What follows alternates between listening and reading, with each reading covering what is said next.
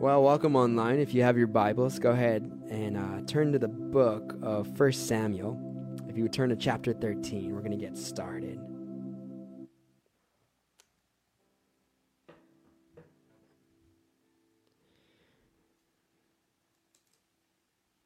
Awesome. So, just to keep you guys uh, up to date, we are going to be continuing our uh, posts online. Um, we've been studying through these accounts of the Old Testament lately, accounts that are kind of the pillars in the faith regarding certain characters and what God did in their lives. We went through the life of the kings, and that we were we were dealing with them uh, for the last few weeks, and how God was dealing with the kings of Israel at the time and how he related to them through the prophets. He would give them messengers. But the glorious thing about today of how God speaks to us now.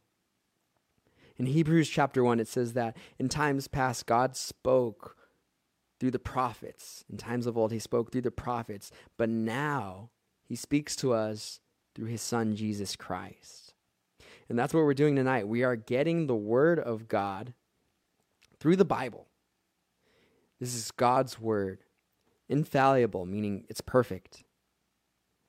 And it's inspired of God, meaning He breathed these words and He just used men to write this book. They were just the instrument, but it was God who was breathing the words onto these pages. And with that, we're seeing how God is speaking to us in our own life about the things and issues that we're dealing with on a day to day basis.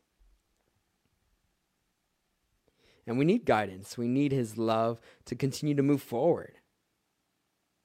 So I want to now take a study of one of the first kings of Israel.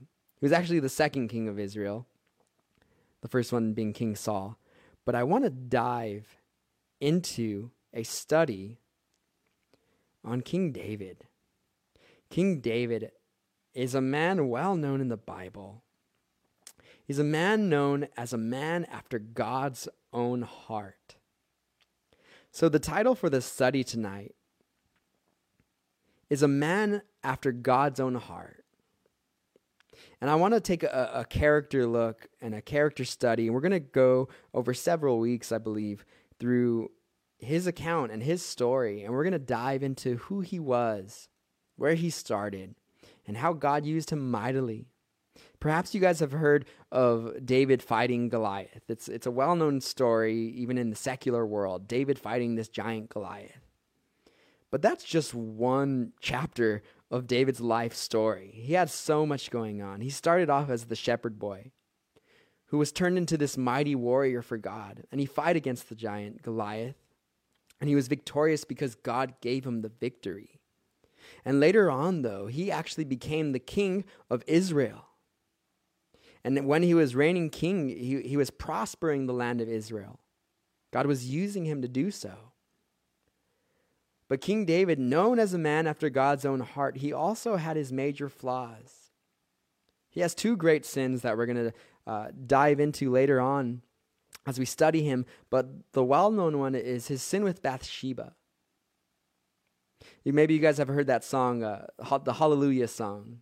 I heard there was a secret chord that David played and it pleased the Lord.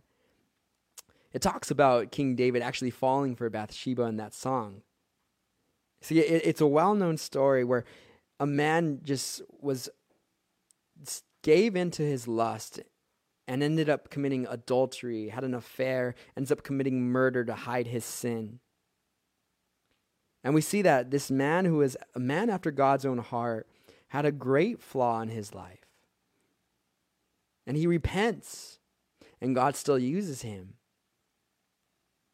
We learn uh, as you continue on towards the end of David's life that God gives him a promise you see, King David, at a certain point at the end of his life, he wants to build this temple for God. He wants to build a great temple for God. Beautiful. And God stops him from doing this great work of God. And he says, No, David, you're not going to build the temple for me, but your son will. And then God gives King David a promise which is so beautiful, especially after the disappointment that was in David's heart. God tells King David, He says, David, from your line, from your heritage, from your sons, the Messiah is going to come. And that Messiah, that's Jesus Christ. So we can trace the lineage of Jesus back to David and further back up all the way to Abraham. But he has this beautiful blessing that his heritage, his sons, would end up having that eternal kingdom where one of his future grandsons would be the king of the universe, the king of our lives for those who believe, the, the king of our hearts, to rule righteously, lovingly, sovereignly. And David was blessed by this. So before we begin to dive into David's life, I kind of need to set the scenes up for his origin. This is his origin story. You see, during David's time as a young boy, there's another character who was king over Israel. And this is King Saul. You see, Israel at the time, the Jewish people, before King Saul, they lived as a theocracy. What's a theocracy, you say? A, theocracy is God anointing a prophet to speak to the people his words, and the people followed what the prophet was saying through God, by God. So they're governed by God Himself. And the prophet was just used as a vessel. The prophet wasn't putting his own thoughts and his own will on these people, but the people were following the will of God. And we see that same form of ministry today in our church today. You see, God anoints a pastor to lead his church through the word of God. And the pastor is anointed and called and given that gift of pastorship, of leadership, of prophecy to speak forthtelling. It's not always foretelling, a lot of times it's just forthtelling what the Word of God says and how it applies to our lives. And God anoints that pastor to do that work. And then the people follow the pastor and his underneath him there's the assistant pastors and there's an order to ministry there's an order at your household right you guys don't have the kids deciding when to go to bed and what they should eat for breakfast right you the parents you guys decide because you love your children and in that same way god has an order to his ministry you see the israelites were under this theocracy but the Israelites began to see how the other nations they had kings. And because of these kings that they had in other nations, they got jealous. They wanted to look at a man ruling over them, a physical human being. And so they began to go to the prophet Samuel at the time. And they said, Samuel, give us a king. We want a king to follow who can lead us who we could see because they didn't believe. They started to have, lose their faith in the one true living God. So Samuel, against what Samuel knows is right, is then ordered by God. God says basically, look, all right, this is what the, the people are begging for this king, then we're going to give it to him them. And so he says, I'm going to anoint King Saul. King Saul is going to be the king for these people. So Samuel goes to Saul and he anoints him and he makes him king. And Saul was a man who had a lot of things going for him. He was a man of promise. And it looked like he might be a, an amazing king. So let's begin now. If you have your Bibles, go to 1 Samuel chapter 13. And we're going to go to verse 5. So 1 Samuel chapter 13. We're going to start with verse 5. Now, the way I kind of picture this uh, opening intro scene, it's kind of like, for me, it's always like a movie. And we have this opening scene of the battlefield. And imagine you could see Israel, the land of Israel, maybe it's barely going to be dawn. So it's like this this fog comes rolling in. This is how my mind works sometimes. And you see this army, this great army marching in. The Philistine army. So in 1 Samuel 13, beginning with verse 5, it says the Philistines mustered a mighty army of 3,000 chariots, 6,000 charioteers, and as many warriors as the grains of sand on the seashore. They camped at Michmash, east of Beth Aven. The men of Israel saw a tight spot they were in. And because they were hard pressed by the enemy, they tried to hide in the caves, thickets, rocks, holes, and cisterns. Some of them crossed the Jordan River and escaped into the land of Gad and Gilead. Now, this is interesting, you see, because the men of Israel, even though they knew who their God was, they were scared. They're frightened right now. They're in a tight spot, it says in verse 6. And they saw the enemy approaching. You know, sometimes that happens in our life where the, the enemy seems to be surrounding us. And what do we do? Continuing on, it says in verse 7 again Meanwhile, Saul stayed at Gilgal and his men were trembling with fear. Saul waited seven days for Samuel, as Samuel had instructed him earlier. But Samuel still didn't come. Saul realized that his troops were rapidly slipping away, so he demanded, Bring me the burnt offering and the peace offerings. And Saul sacrificed the burnt offering himself. Okay, so I need to pause right here. You see, there's this battlefield that's going on. The Philistines are attacking. And King Saul, he sees that his men, they're, they're slipping away. They're, they're becoming terrified. So in King Saul's mind, he says, okay, well, you know, we haven't made the sacrifice to God yet. So we need to do that.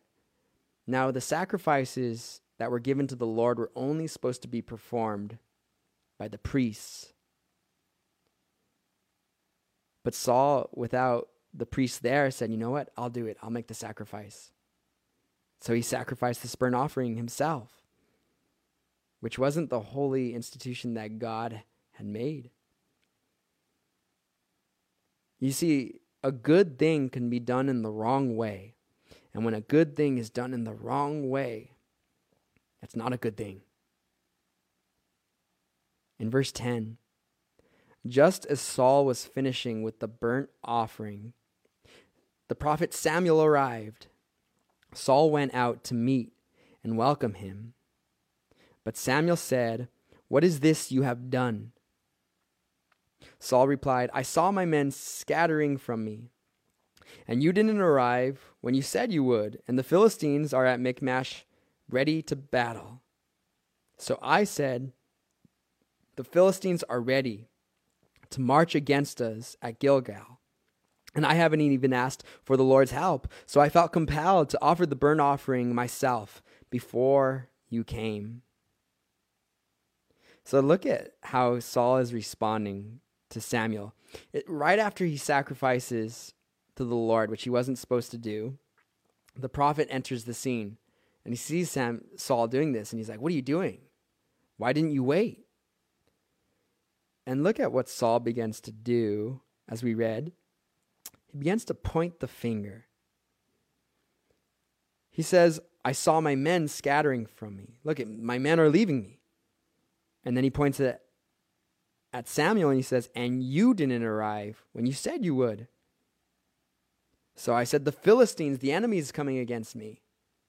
So all these things, the men are scattering from me. You weren't there. The enemy's coming at me. So I sinned. Mm. That's a failure. It's a failure when we justify our sin. It's always a failure when we try to justify our sin. You see, we ourselves, we, we can't be made right on our own accord. We need a Savior in our lives. We need to be justified by Jesus Christ.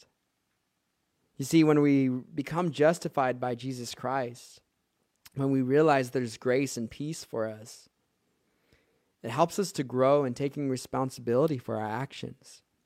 It helps us to grow to say, you know what, I've sinned. I want to repent. I want to be more like your son, Jesus Christ. And there's maturity in this.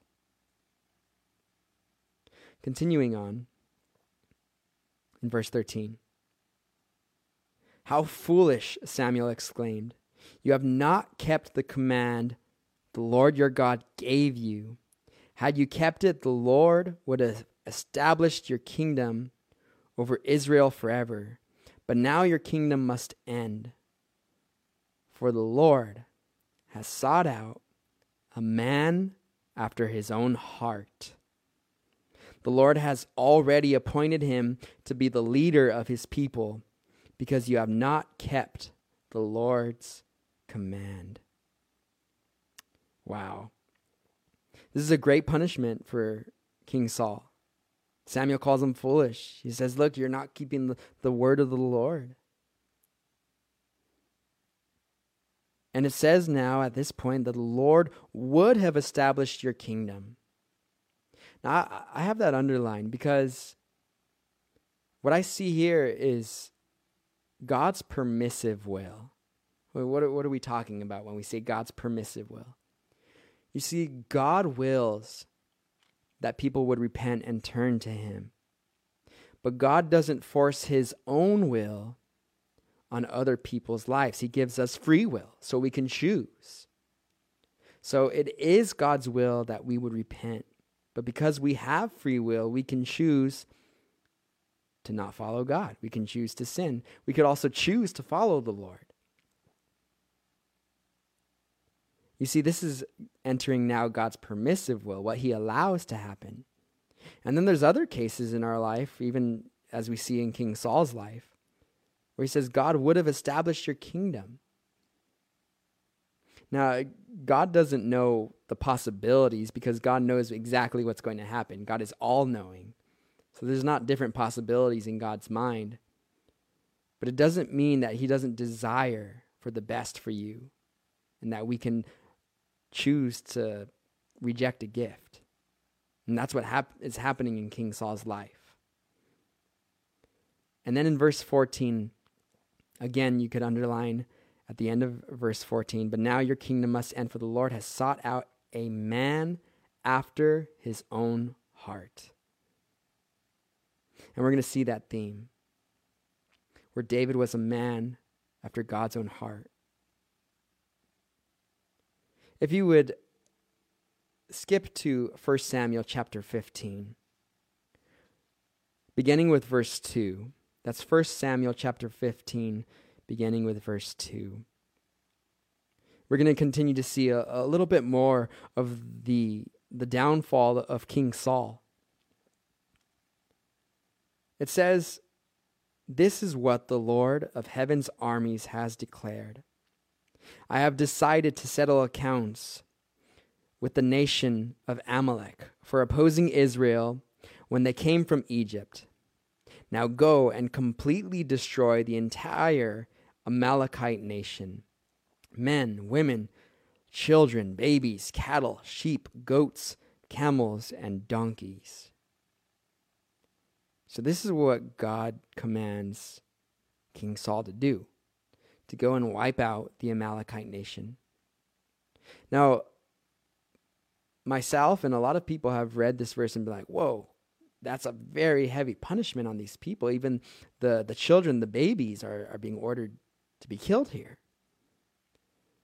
And when you study the Amalekite people, you learn a few things. You learn, first of all, that they were a very wicked nation who would actually sacrifice their own children.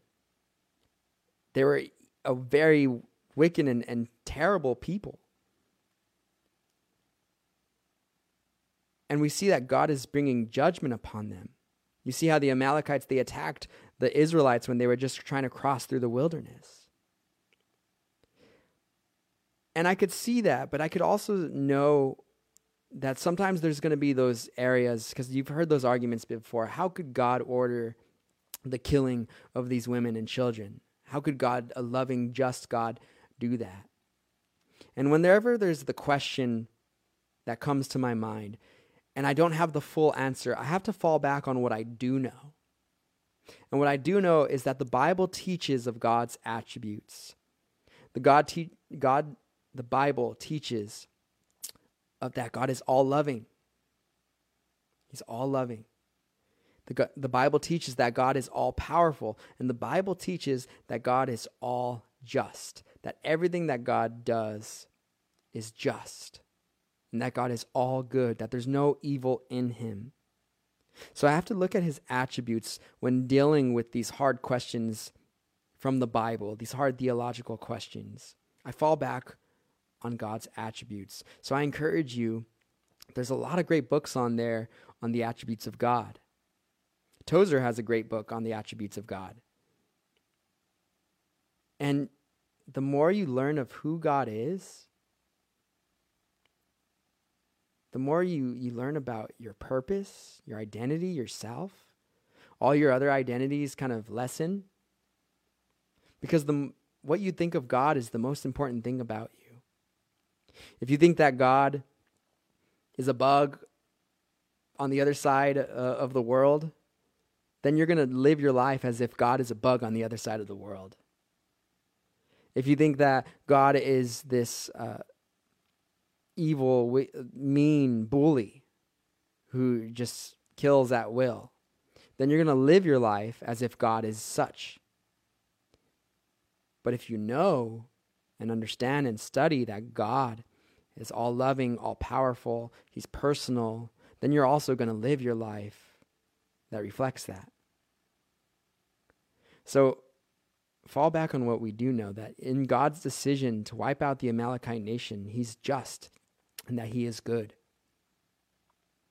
If you skip down to 1 Samuel chapter 15, verse 7, it says, Then Saul slaughtered the Amalekites from Havilah all the way to Shur, east of Egypt. He captured Agag, the Amalekite king, but completely destroyed everyone else. Saul and his men spared Agag's life and kept the best of the sheep and goats, the cattle, the fat calves, and the lambs, everything, in fact, that appealed to them. They destroyed only what was the worthless or of poor quality. So we have God's command to wipe out the Amalekite nation, everything in it people, animals, donkeys, everything. And what does Saul do? He wipes out a lot of them, but he keeps King Agag alive, and he keeps the best of their cattle, their goats, their lambs, and he only destroys what is worthless. In verse 10, then the Lord said to Samuel, I am sorry that I ever made Saul king, for he has not been loyal to me and has refused to obey my command. So Samuel was so deeply moved when he heard this that he cried out to the Lord all night. See, understand that an incomplete obedience is disobedience. Understand that delayed obedience is still disobedience. You see, we need to follow God, follow after God, wholly, perfectly, completely. And yeah, we're sinners. That's why we don't do that, because we are sinners. So we need the Holy Spirit in our lives to help us to follow, to pursue after God, so that we can have that heart that is after God's own heart. Notice how Samuel the prophet is mourning over King Saul's disobedience. Samuel loved King Saul.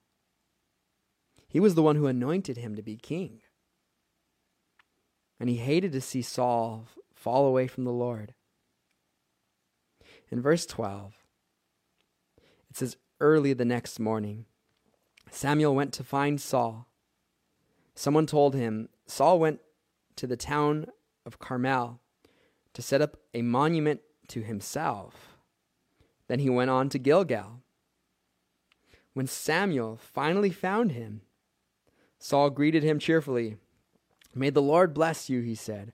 I have carried out the Lord's command.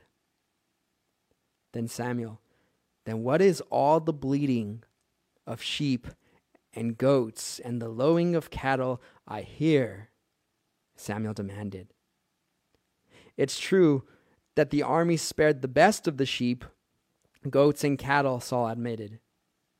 But they are going to sacrifice them to the Lord your God. We have destroyed everything else. Then Samuel said to Saul, Stop. Listen to what the Lord told me last night. And what did he tell you? Saul asked. And Samuel told him, Although you may think little of yourself, are you not the leader of the tribes of Israel? The Lord has anointed you king of Israel. And the Lord sent you on a mission and told you, Go and completely destroy the sinners, the Amalekites, until they are all dead. Why haven't you obeyed the Lord? Why did you rush for the plunder and do what is evil in the Lord's sight? But I did obey the Lord, Saul insisted. I carried out the mission he gave me. I brought back King Agag, but I destroyed everyone else. Then my troops brought in the best sheep, the goats, the cattle, and plundered to sacrifice to the Lord your God at Gilgal. But Samuel replied, What is more pleasing to the Lord? Your burnt offerings and sacrifices? or your obedience to his voice. Listen, obedience is better than sacrifice, and submission is better than the offering the fat of rams. Rebellion is as sinful as witchcraft, and stubbornness as bad as worshiping idols. So, because you have rejected the command of the Lord, he has rejected you as king. And this is so true in our lives. In our relationship with the Lord, one of the most beautiful things that He gives us as a free gift is His grace, where He blesses us with salvation when we don't deserve it. And that's His will, that's His choice. You see, now, Christians, we can take that grace that God gives us so freely and then abuse it. A lot of times in our life, we are tempted by sin. And when that temptation comes, we can justify it by saying, well, you know what? I know God is going to forgive me because God is all loving and He's all merciful. So, since I know He's going to forgive me, I'm going to do it one more time. I'm going to commit this sin well, just one more time. Or I'm going to com- keep committing this sin. And you know what? I, I just, I know that God is loving. And I'm, I'm going to hope and pray that it'll be all good, that my salvation will not be in a bad place, in a rocky place. That's a scary place to be. You see, there, there's two types of grace. And this is from a book, uh, The Cost of Discipleship, written by Dietrich Bonhoeffer. He talks about two types of grace. One is, costly grace, and the other is cheap grace.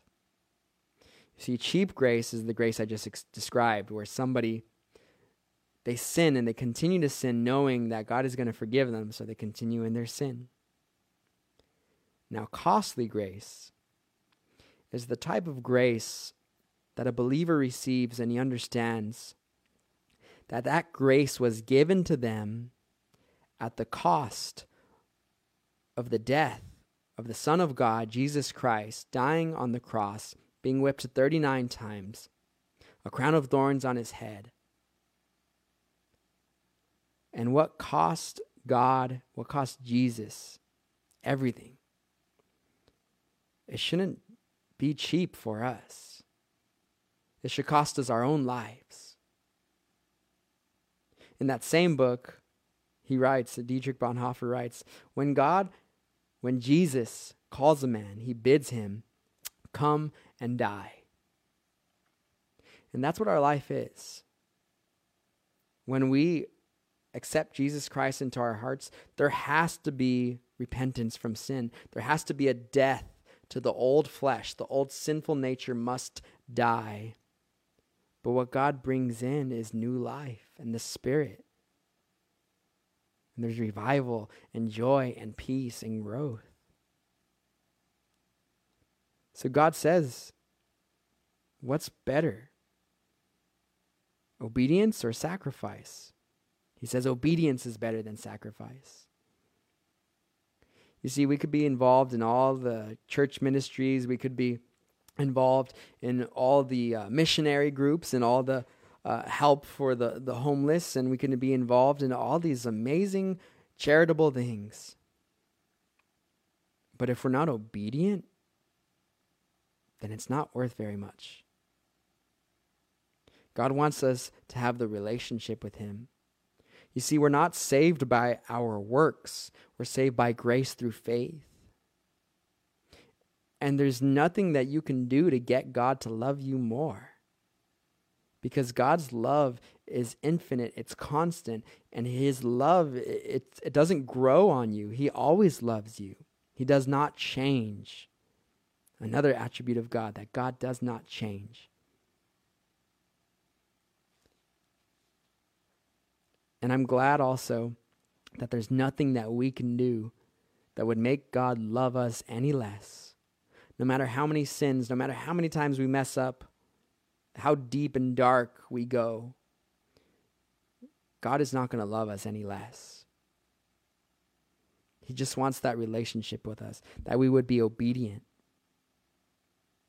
Notice again in verse 23, it said, Rebellion is as sinful as witchcraft. Uh, I look at my past life before I became a Christian, and I was in rebellion to God and rebellion to my parents. I was stubborn. And it's as sinful as witchcraft. And because of this, Saul committing the same sin, he was rejected as king. Look at how he pleads for his throne back in verse 24. Then Saul admitted to Samuel Yes, I have sinned. I have disobeyed your instructions and the Lord's command, for I was afraid of the people and did what they demanded. But now please forgive my sin and come back with me, so that I may worship the Lord. But Samuel replied, I will not go back with you. Since you have rejected the Lord's command, he has rejected you as king of Israel. As Samuel turned to go, Saul tried to hold him back and tore the hem of his robe. And Samuel said to him, The Lord has torn the kingdom of Israel from you today and has given it to someone else, one who is better than you. Oof. And he who is the glory of Israel will not lie, nor will his nor will he change his mind, for he is not human that he should change his mind. So notice that God does not change his mind. He's not human. But if you look back earlier, that God said that he felt sorry in verse 11. He said, I am sorry that I ever made Saul king. So does that mean that God made a mistake? That he was like, oops, I shouldn't have made him king? No. Because God is perfect, because God knows everything, he didn't make a mistake. But God is using a language when He says, I am sorry, that we can relate to. This is called, in theological terms, an anthropomorphism. When God relates to us, human beings, in a more human way, so we could understand what He's feeling. See, because God does have feelings, we can grieve the Holy Spirit. And that's what's happening here where God is, is grieving over Saul because Saul was anointed of the Lord. God chose him, and God had plans for him. But Saul rejected God. And again, let's move on now to chapter 16. It says, Now the Lord said to Samuel, You have mourned long enough for Saul. I have rejected him as a king. So fill your flask with olive oil and go to Bethlehem. Find a man named Jesse who lives there, for I have selected one of his sons to be my king. But Samuel asked, How can I do that? If Saul hears about it, he will kill me. I think it's kind of funny how Samuel, being a prophet of God, still questions. We, we see his kind of fear of like, I'm going to die if I obey you right now, God. But God gives him a little bit of the plan to encourage him. Again, in verse 2, he says, Take a heifer with you, the Lord replied. A heifer is a cow. And say that you have come to make a sacrifice to the Lord. Invite Jesse to the sacrifice and I will show you which of his sons to anoint for me. So Samuel did as the Lord instructed. When he arrived at Bethlehem, and the elders of the town came trembling to meet him, What's wrong? they asked. Do you come in peace? Yes, Samuel said. I have come to sacrifice to the Lord. Purify yourselves and come with me to the sacrifice. Then Samuel performed the purification rite for Jesse and his sons, and invited them to the sacrifice too. So we have now the prophet Samuel entering into Bethlehem. He's looking for this man named Jesse, who God told him that Jesse's son was going to be the next king of Israel. So he begins to do this cleansing, the ceremony, so that he can prepare to anoint the next king of Israel. What is anointing? We use that word. Anointing, it's simply this it means set apart, it means chosen for a specific task, a specific duty. Uh, I, I use the illustration. Sometimes my mom, she'll get these little cupcakes uh, for our church fellowship. And I'll see them and I'll, I'll be like, oh, I, I, won't know it's for the church fellowship yet. So I'll go to start opening them up. I'm like, oh, I want some of those cupcakes. And she's like, no, those are not for you. Those are for the church people. And I'm like, oh, okay, these are the anointed cupcakes. That means they're set apart, they're chosen. Why? If They're for a specific appointed time, use. And God does the same thing with his children. We are anointed. We are anointed by God for a specific task, a specific duty, and a, a life adventure that nobody else can fulfill but you. And you're anointed specially. God gave you gifts and quirks and weirdness and awesome talents that He wants to use in an awesome way. And the more you get closer to God, the more you're going to see this come alive.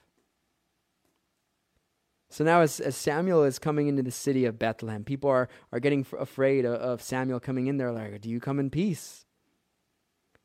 They were scared that he might be coming with maybe judgment from the Lord. And he says, Yes, like uh, we're just going to sacrifice to the Lord. So purify yourselves. And then he begins to look for Jesse. It says now in verse 6 When they arrived, Samuel took one look at Eliab and thought, Surely this is the Lord's anointed.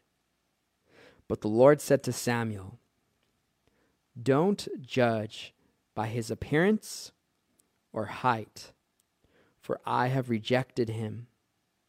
The Lord doesn't see things the way you see them.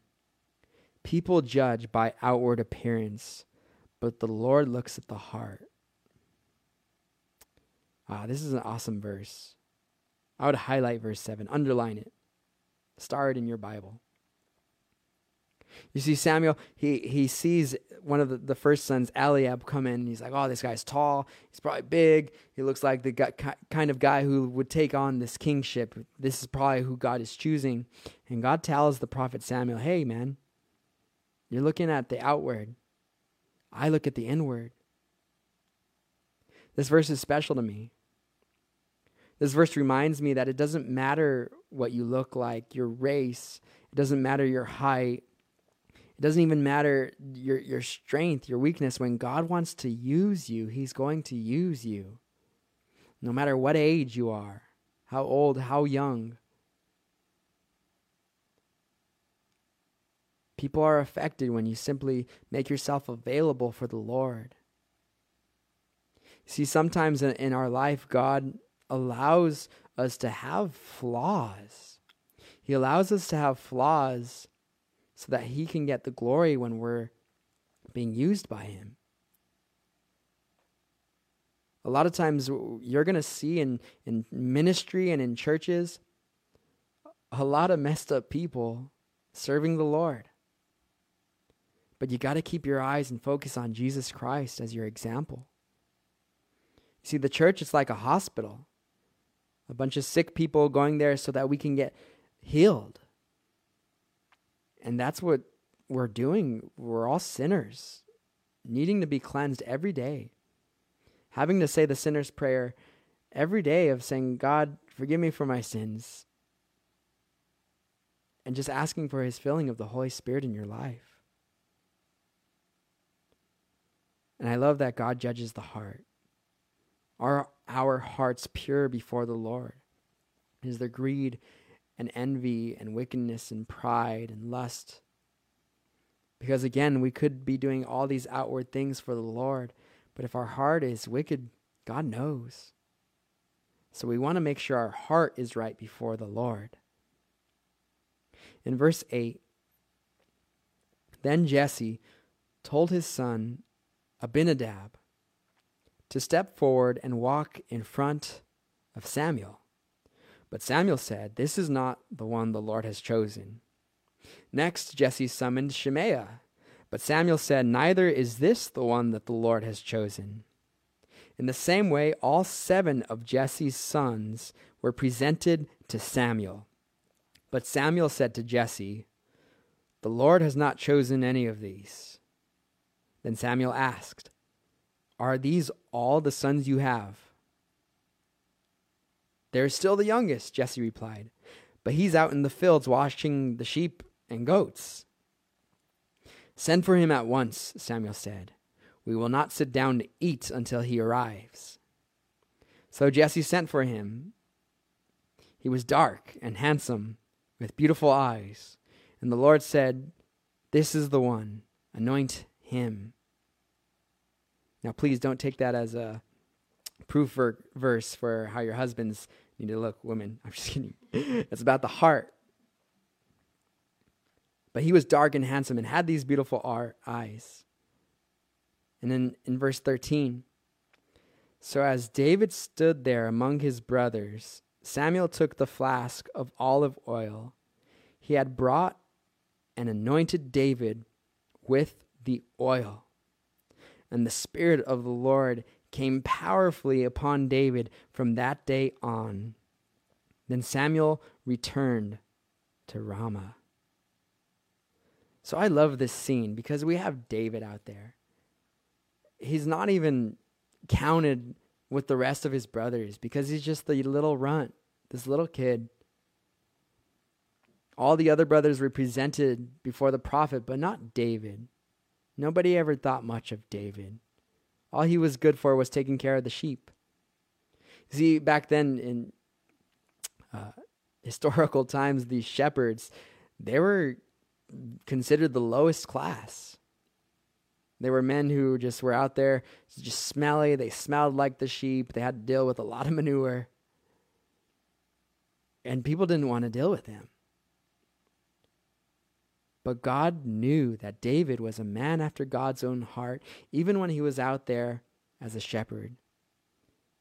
And God used that time in his life. God used that time where David would be praying in the fields. He used that time to even train him for war, where a bear would come and attack, and David would, have to fight the bear, and David would kill this bear, or a wolf, or a lion. So God uses our time of solitude. You see, right now, maybe you feel like, man, I'm, I'm separated from a lot of people. We can't go and hang out like we used to anymore with COVID 19. We're stuck in our houses. But God is using this, it's a sanctified loneliness. And He's using it to mold and to shape us. And it's okay to feel lonely. Jesus felt lonely when he was there in the Garden of Gethsemane. He wept and prayed to God God, if there's any other way that we could bring salvation to the human race, let it be. And then he said, God, but not my will, but your will be done. And he was sweating drops of blood. And an angel came and ministered to him. See, we need to die to ourself and our self will and put God's will first. Now, David, in, in that loneliness, is where he began to grow, and his spirit was growing. But now the prophet Samuel comes and he pours this flask of oil on him, symbolic of the Holy Spirit. The oil is symbolic of the Holy Spirit falling upon David, and this power comes upon him. We see the same thing happening in the New Testament this dunamis power. That word dunamis is this power, Holy Spirit power. It's the same word that we get derived dynamite from. And that can happen in our lives, where the Holy Spirit comes and lives inside of you, but that dunamis power then begins to flow out of us.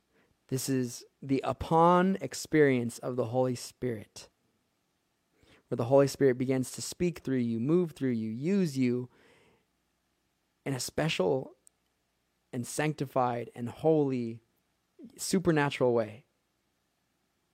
And that is what is happening where David is now having the Holy Spirit overflow him. Now, in verse 14, now the Spirit of the Lord had left Saul, and the Lord sent a tormenting spirit that filled him with depression and fear. So now we're continuing on with what's going on with King Saul that because of King Saul's disobedience, the Lord sends a tormenting spirit. See, God will allow the enemy to come and attack us at times. He allows it to happen.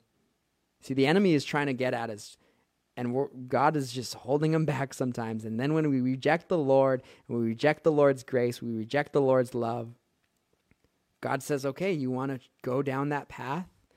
of disobedience, you want to go down the path of darkness, then I'm not going to overpower your free will. You can choose that.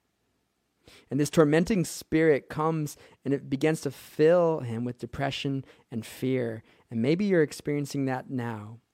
In a time when things are so uncertain, there's a lot of fear out there. There's also positions that of spiritual warfare.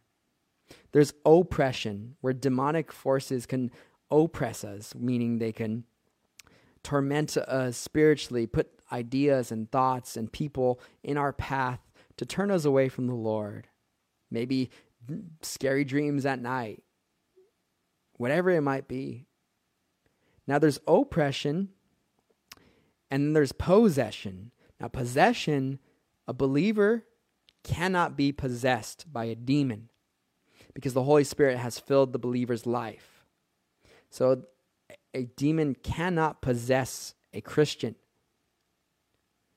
But oppression and possession, both those two de- things can lead to depression. I've experienced in my own life that when I was a, a young believer in the Lord, kind of this oppression, where I, I would, sometimes the, the enemy would, would see shadows. I'd see shadows in my room at night, and I'd pray and I'd be like, God, why are you allowing this to happen? And it would happen so often where I began to be frustrated with the Lord. I said, God, like, why I'm uh, why are you letting this happen in my life? And God would remind me that I'm in a battle, and He would remind me, look, I love you. I'm not gonna let you fall away. And I had to be reminded that I'm in a spiritual warfare that the Christian walk is one of spiritual warfare. When you, as soon as you take a step towards Christ, the enemy wants to send all his demons your way to pull you away from Christ. He doesn't want you to be saved. He doesn't want you to follow the Lord. He, and the enemy does not want you to repent from sin. So he's going to send as much in your path possible to keep you on that path of sin. So, how do we overcome the enemy? The Bible teaches submit to God, resist the devil, and the devil will flee. It's that simple. But there has to be submission. We have to allow God's will to overtake our own will. We have to die to ourselves. Now, this depression came upon King Saul, this fear, fear. And in verse 15, it says, Some of Saul's servants said to him, A tormenting spirit from God is troubling you. Let us find a good musician to play the harp.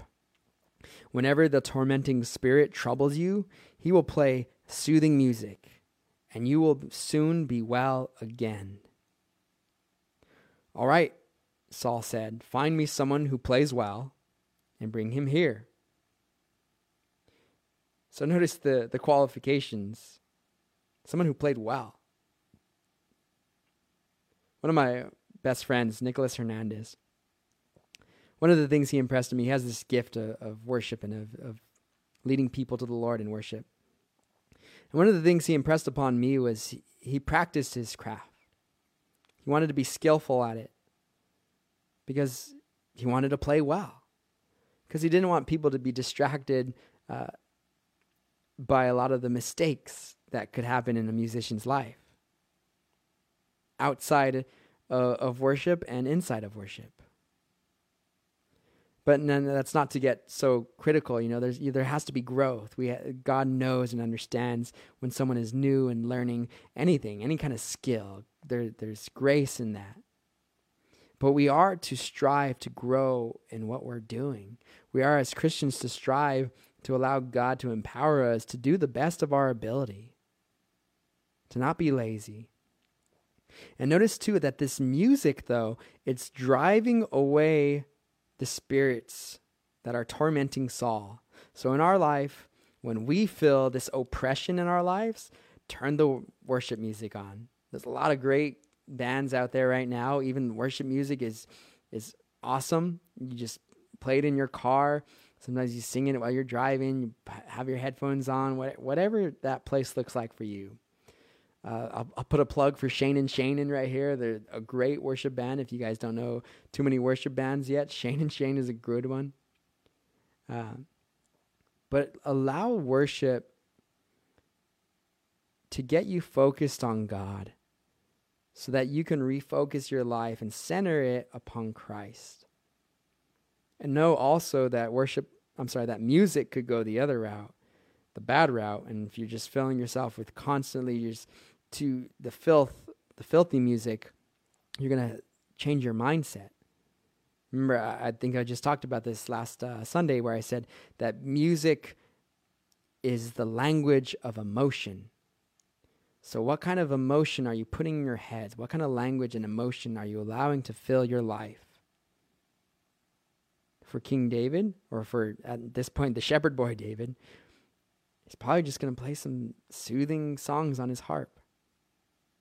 Maybe even beginning to worship the Lord and uh, pushing and driving out this, this troubling spirit to Saul. He says in verse 18, one of the servants said to Saul, One of Jesse's sons from Bethlehem is a talented harp player.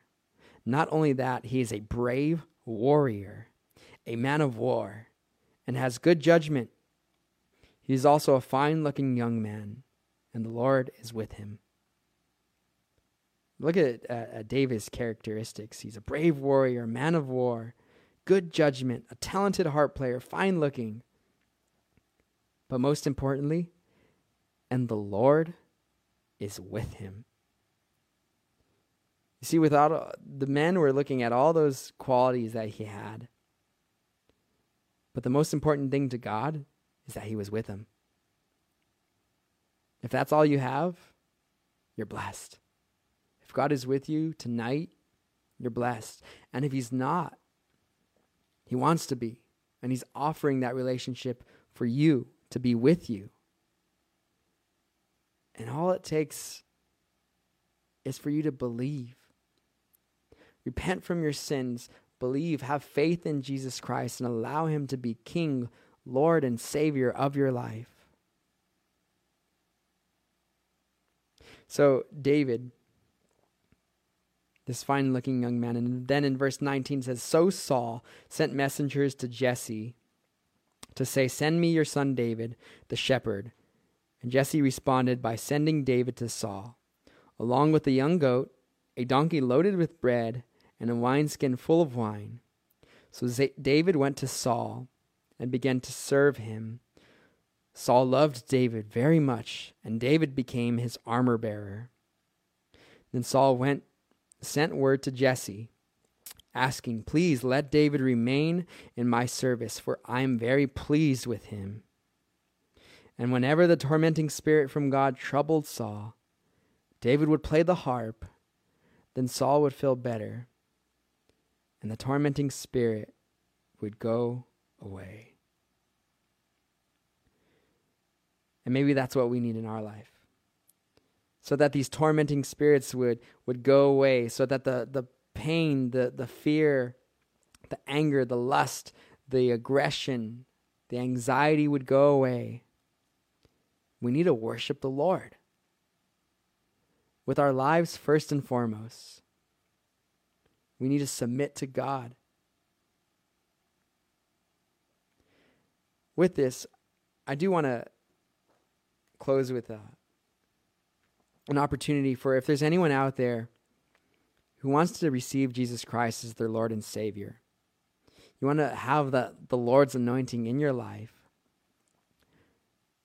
If that's you, if you want to repent from your sin and have a new life where you are submitted to God, where He is your Lord and your Savior, where you allow Him to call the shots, all you have to do is just ask and receive. Repent from your old lifestyle, repent from sins, and then follow God and be obedient to Him. So I'm going to pray, and if you would like to join me in this prayer, go ahead and just follow along. Heavenly Father, thank you for sending your Son, Jesus Christ, to die on the cross. I confess to you that I am a sinner Wash me by your Son's blood. Fill me with your Holy Spirit. Be my Lord and my Savior. Use me. I love you, and it's in Jesus' name we pray. Amen. Let me pray one more time for uh, all those listening tonight. Heavenly Father, we do thank you, Father. We love you. I pray that you would just, uh, if there's anyone who's uh, just received you for the first time, Lord God, fill them with your joy, your love, your spirit, Lord God. Drive out any darkness, Lord God, in, in their lives. And I pray for those listening, Father, those walking, those saved. I pray that you would fill them with your Holy Spirit, Lord God. Use them mightily. May we turn back, Lord God, our attention to worship you fully and completely, Lord God. May we, Father, be obedient when you first call us. May we, may we not delay our obedience. And I pray and I ask, Lord Jesus, that you would, Father, use us. May we, we be men and women after God's own heart. May we seek you first, Lord God. May we make ourselves available to be your instrument. Father, protect those who are, Lord God, out there, Father, on the front lines getting Lord God, just uh, dealing with the, the disease, Lord. We love you, Father. We praise you. And it's in Jesus' name we pray. Amen. Awesome. I'm going to have one more song. Um, if you guys want to, uh, I do want to make an announcement. This Sunday, uh, we are going to have communion via the internet. So if you guys want to just get this ready now, uh, in your house, go ahead and, and get some some grape juice, get some crackers. You could even use real bread.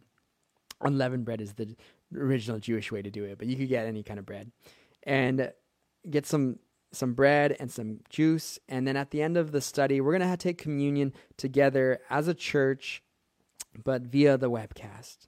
So it allows us to remember what Jesus Christ did on the cross for our sins. So I want to encourage you guys to do that. But we love you guys. We're going to pray for you. We're going to keep praying for you.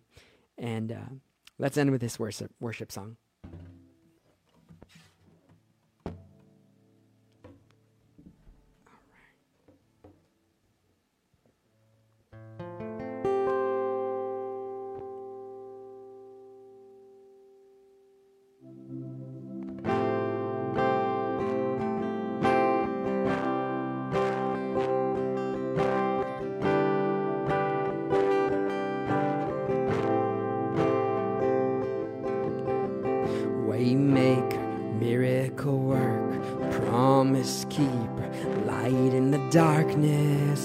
That is who you are.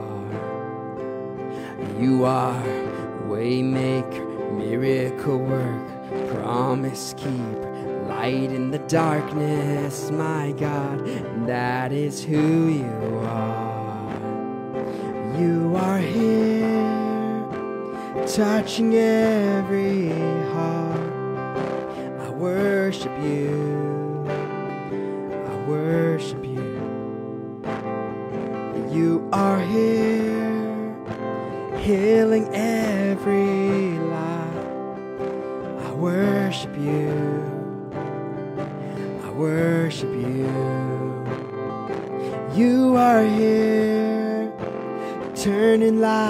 around. I worship you. I worship you. You are here mending every heart. I worship you. I worship you. You are waymaker, miracle worker, promise keeper, light in the darkness, my God. That is who you are. You are waymaker, miracle worker, promise keeper, light in the darkness, my God. That is who you are. That is who you are. That is who you are. That is who you are. That is who you are. Waymaker, miracle worker, promise keeper light in the darkness, my God, that is who you are. You are waymaker, miracle worker, promise keeper, light in the darkness, my God, that is who you are. That is who you are. That is who you are. That is who you are. That is who you are. Oh. Amen. Guys, be blessed. We love you. Leave some comments and we'll be lifting you up in prayer. And we hope to see you soon, all right? It's in Jesus' name. Amen.